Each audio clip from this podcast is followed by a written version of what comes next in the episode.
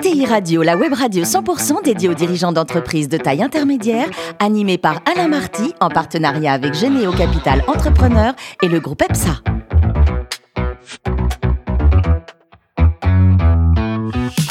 Bonjour à toutes et à tous, bienvenue à bord de TI Radio. Vous êtes plus de 43 000 dirigeants d'entreprise abonnés à nos podcasts et vous pouvez réagir sur les réseaux sociaux. À mes côtés pour co-animer cette émission, Marie Kirsch qui est chargée d'investissement chez Généo Capital Entrepreneur. Bonjour Marie. Bonjour Alain. Bienvenue parmi nous et Antoine de Vulpilière, associé du groupe EPSA. Bonjour Antoine. Bonjour. Aujourd'hui, on a le grand plaisir d'accueillir Vincent Klimwey qui est président et cofondateur de European Digital Group. Bonjour Vincent. Bonjour. Alors vous êtes né en 1980, juriste et business de formation et vous avez commencé comme avocat chez White Exactement. Pourquoi, vous- pourquoi vous avez quitté la, la robe pour devenir entrepreneur là? C'est tranquille comme métier avocat, non? Non, effectivement, c'était euh, très surprenant euh, quand j'ai euh, quand j'ai décidé de, de quitter la robe pour le web, pour monter des startups. Oui. Tout le monde m'a pris pour un fou. Euh, et puis j'ai monté ma première startup qui n'a pas marché. Alors c'était en quelle année votre première startup? ma première startup, c'était en 2010. Alors 2010, Euh, elle n'a pas marché. Elle n'a pas marché. Et donc, pourquoi elle n'a pas marché? Elle n'a pas marché parce que j'étais pas dans le bon time to market. Je voulais monter euh, un TikTok avant l'heure, une Star Academy en ligne. Ouais. Euh, J'avais mis beaucoup d'énergie, beaucoup d'argent. euh, et donc j'ai fait un gros plantage en trois ans. Il venait d'où l'argent d'ailleurs? Bah, mes fonds propres. Euh, à l'époque, il n'y avait pas de licorne, il y avait beaucoup moins de levées. En 2000, ouais. En fait, en 2009-2010, quand monter une sta- aujourd'hui, monter une startup, c'est comme un projet de fin d'études. En 2009, c'était vraiment quelque chose de. euh, c'était vraiment monter une entreprise que, que de monter une startup. Et donc, quand je me suis planté, tout le monde m'a dit euh, mais, euh, mais Vincent, tu étais avocat d'affaires, tu avais fait droit, Ouais, école tu de bien- commerce, tu gagnes bien ta vie, tu gagnais bien, tu étais bien parti et tout, et tu as, tout raté. Et on t'avait dit, on t'avait prévenu de ça. Et après, quand la deuxième boîte, j'ai relancé après une deuxième boîte qui mais, là. après le premier échec là, vous aviez une réputation de loser, les gens étaient gentils Bah, avec vous, non, non, moi j'étais retourné vivre chez mes parents, j'étais vraiment au fond Ouais. du trou.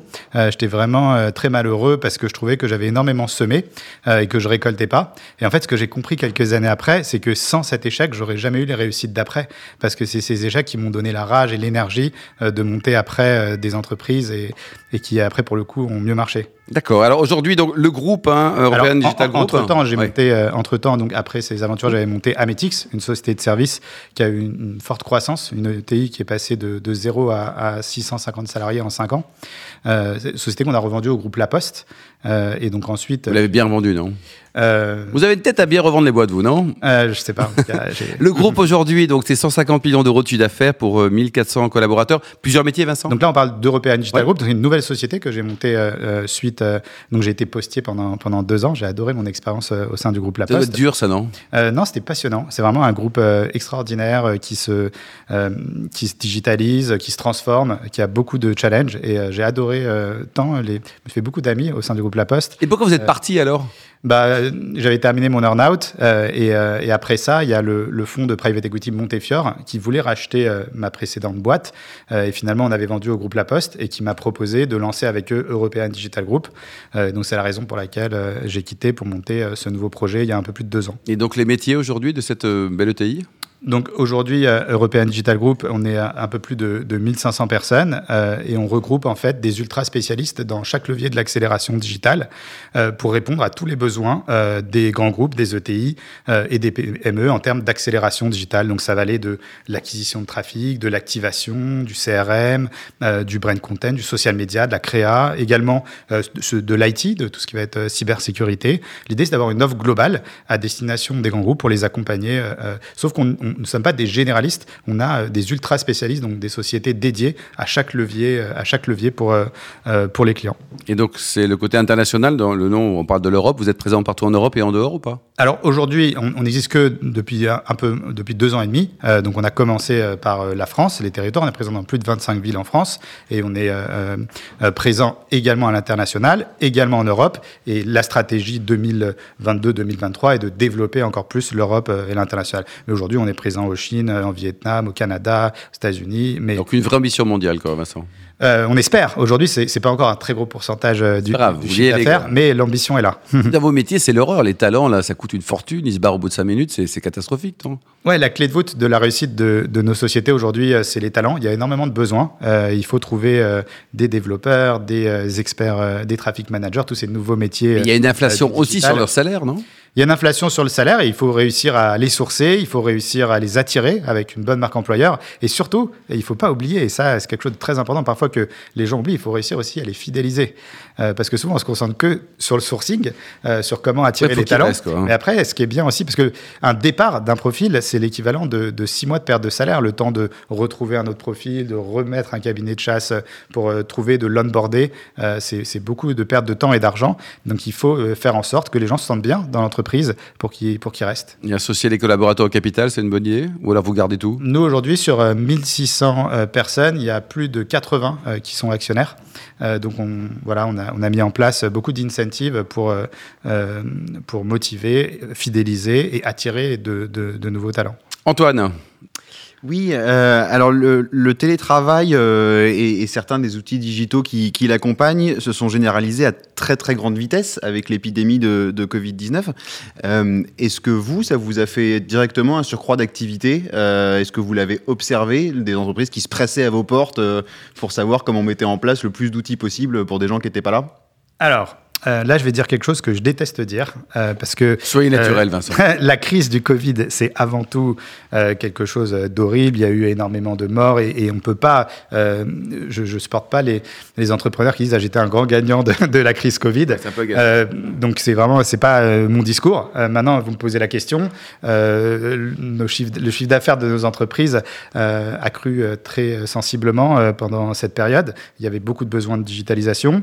Et, et en fait, ça a fait amorcer un phénomène qui continue même post, post-Covid.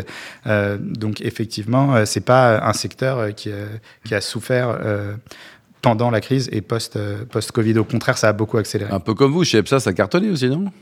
On n'aime pas parler de la crise du Oui, voilà, vous, personne n'aime en parler. Non, mais c'est vrai, c'est vrai, c'est normal. Antoine. Alors, du coup, justement, on a parlé de, de, croissance, on va, on va parler peut-être de, de, de, décroissance. Moi, il y a quelque chose que j'ai remarqué, c'est qu'il y a tout un secteur de la transformation digitale, mmh. mais dont on parle depuis plusieurs années maintenant. Mmh. Donc, entre les grands groupes qui ont déployé des moyens considérables pour cette mmh. transformation digitale et les entreprises qui se créent, qu'on imagine nativement digitales, euh, est-ce que vous pensez que votre secteur va finalement pas arriver un jour à une forme de maturité digitale chez tout le monde euh... Euh, Alors moi, j'aime plus trop parler de transformation digitale, mais plutôt d'accélération, euh, puisqu'effectivement, la transformation a été entamée euh, et maintenant, on est dans l'ère de l'accélération.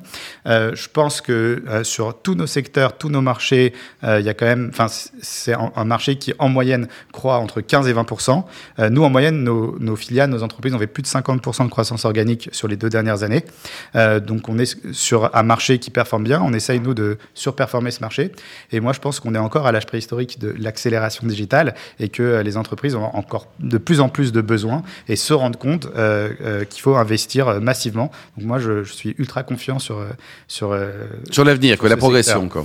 Antoine, vous Québec accéléré. Et ben, dernière question, elle est justement liée à l'accélération euh, de ce, de ce marché-là et à son empreinte carbone. Euh, on sait aujourd'hui que le secteur du digital devient de plus en plus émissif, ou en tout cas euh, pèse de plus en plus loin dans les émissions euh, mondiales. Il y a deux questions dans ma question, à la fois de votre point de vue, comment ce secteur-là adresse ses propres émissions mmh. et comment il peut potentiellement être une solution pour les autres. Euh, J'imagine qu'il y a beaucoup d'innovations digitales qui peuvent aider à minima à piloter les émissions, peut-être mmh. peut à les réduire Alors, Il y a les émissions et il y a d'autres, il y a plein d'autres sujets. Nous, on a, on a un expert RSE qui, euh, qui nous accompagne euh, et qui accompagne l'ensemble de, de, nos filiales pour essayer voilà, de, euh, d'être proactif dans, dans ce secteur. Et je peux prendre des exemples d'initiatives. par exemple, sur tout ce qui va être influenceur, on est en train de lancer la charte de l'influence responsable et on essaye voilà, de, de vraiment euh, euh, montrer l'exemple et de montrer que si euh, l'influence et l'influence marketing est un levier d'acquisition très performant et qui est très demandé, très recherché par les annonceurs aujourd'hui, euh, il en demeure pas moins qu'il faut euh, le faire de manière éthique et qu'il faut encadrer tout ça. Donc là, on est très actif. On est membre de Sista. donc pour nous, c'est très important ait euh, énormément, enfin autant, euh, si possible, euh, de, de, femmes dans, dans, nos entreprises au poste de direction et aussi en tant qu'associés, qu ce qui est pratiquement le cas dans, dans, les, dans les associés. Sur les 80 alors? Dans les associés, ouais, il y en a, je crois c'est 35, quelque chose comme ça, qui sont associés sur les, sur les 80. Ouais, plus que 5. Hein. par contre, dans les fondateurs, il y en a moins. il, y en a, il y en a dans les associés qu'on a incentivé au capital. Et au COMEX, contre, dans les combien dans, On est 50-50 au COMEX. 50-50. Ouais, 50-50. De ton homme parfait, Vincent. Marie, qui est une femme mmh. parfaite. Mais j'ai pas répondu tout d'abord à la question Alors, terminé, de, l'émission. Non, non, de l'émission. Mais effectivement, nous, on a voilà. euh, pareil, c'est comme pour euh, euh, tout à l'heure. C'est pas des, des choses sur lesquelles on aime trop communiquer. Moi, je trouve c'est bien de le faire et de d'avoir en le- parler. Ouais, de pas trop en parler. Mais bon, vous me posez la question, donc euh, je vous réponds. Nous, on a, on a voilà embauché quelqu'un qui est responsable de ça en interne parce que c'est quelque chose voilà, qui nous tient à cœur. Et on essaie de voir de plus de démarches RSE possibles et de trouver voilà pour chacune de chacun de nos leviers comment faire pour s'améliorer sur ces sur ces questions. Marie? Oui, j'avais une première question. Euh, Vincent, euh, votre modèle repose sur l'intégration de, de belles pépites, notamment. Euh, quels sont vos critères? C'est-à-dire, est-ce que vous raisonnez en termes de, de robustesse de modèle, euh, de, de robustesse financière, d'innovation, ou est-ce que vous allez chercher tout de suite euh, une complémentarité métier de quelque chose que vous n'avez pas dans le groupe? Alors d'abord pour expliquer comment fonctionne euh, European Digital Group, euh, donc moi je prends des prises de participation majoritaires euh, dans les sociétés qui nous rejoignent, euh, mais les, les entrepreneurs restent toujours fortement actionnaires de leur société. On est vraiment un groupe d'entrepreneurs. Et un peu plus haut aussi ou c'est que de leur boîte? Justement, et en plus, donc ils gardent une partie des parts de leur boîte et en plus ils réinvestissent une partie dans European Digital Group, ce qui fait qu'on a un club d'entrepreneurs dans lequel tout le monde est actionnaire de tout le monde, ce qui va favoriser les synergies qui représentent aujourd'hui quasiment 30% euh, du chiffre d'affaires du groupe, les synergies entre, les différentes, euh, entre les différentes sociétés. Après, en, termes de sourcing, on rencontre beaucoup, beaucoup, beaucoup, beaucoup de sociétés, donc euh, euh, c'est des centaines et des centaines. Nos critères, c'est on recherche des sociétés rentables, on n'investit pas dans les startups, on investit dans des ETI ou des PME. En fait, on investit dans des PME rentables qu'on va transformer en ETI et on se laisse deux ans pour les faire passer de PME à ETI, toutes. C'est des boîtes qui en général font entre 1 et 5 millions d'ébits. Celles qui font 1 million d'ébits, on se laisse 2-3 ans pour les faire monter à 3, 4, 5. Et celles qui font 5, euh, on leur fait faire des build-up, des rachats, eux-mêmes de la croissance externe pour euh, consolider leur marché. L'idée étant de jamais mettre de concurrents dans le groupe l'un en face de l'autre. Ils fusionnent entre eux euh, quand ils sont complémentaires. Et dès qu'on a une brique euh, complémentaire, bah là, c'est une tête de pont de, notre, de notre groupe.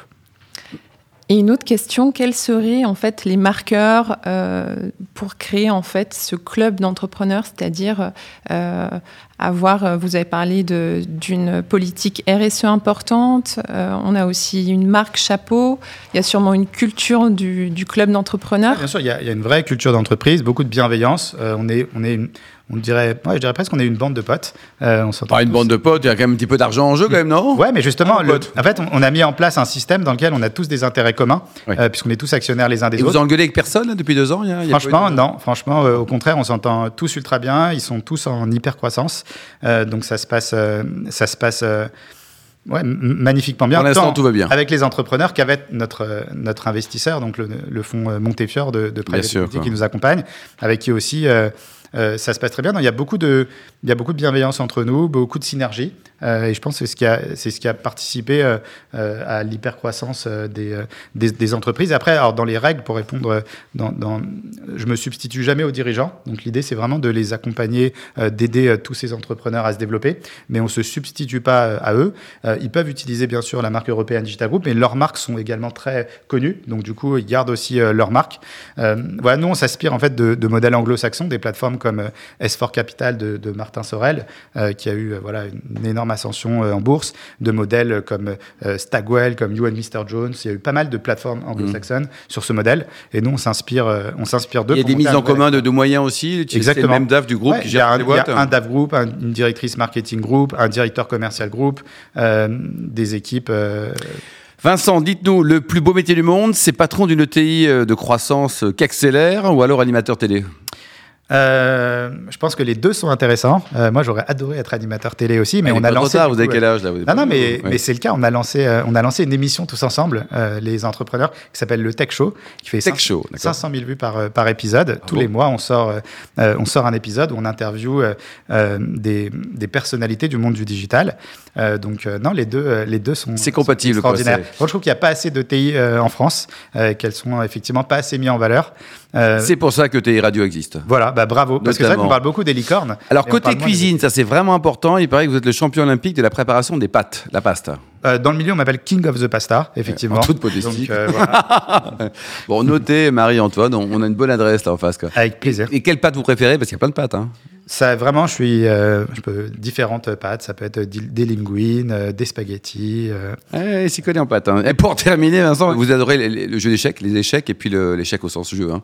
Et le poker? Oui, exactement. Je joue beaucoup euh, aux échecs. Je m'entraîne, euh, je m'entraîne euh, avec euh, un professeur deux fois par semaine et je joue, beaucoup- je joue un peu au poker aussi. Vous n'allez pas jouer votre boîte au poker quand même. Enfin, on peut faire, vous faire confiance. vous euh, séparez bien les deux trucs. Ouais, j'essaye de, de, de bien, de bien splitter les deux. Merci beaucoup Vincent, merci également Merci à vous, vous. Marie-Antoine. Fin de ce numéro de ETI Radio. Retrouvez tous nos podcasts sur notre site et notre actualité sur nos comptes Twitter et LinkedIn. On se retrouve mardi prochain.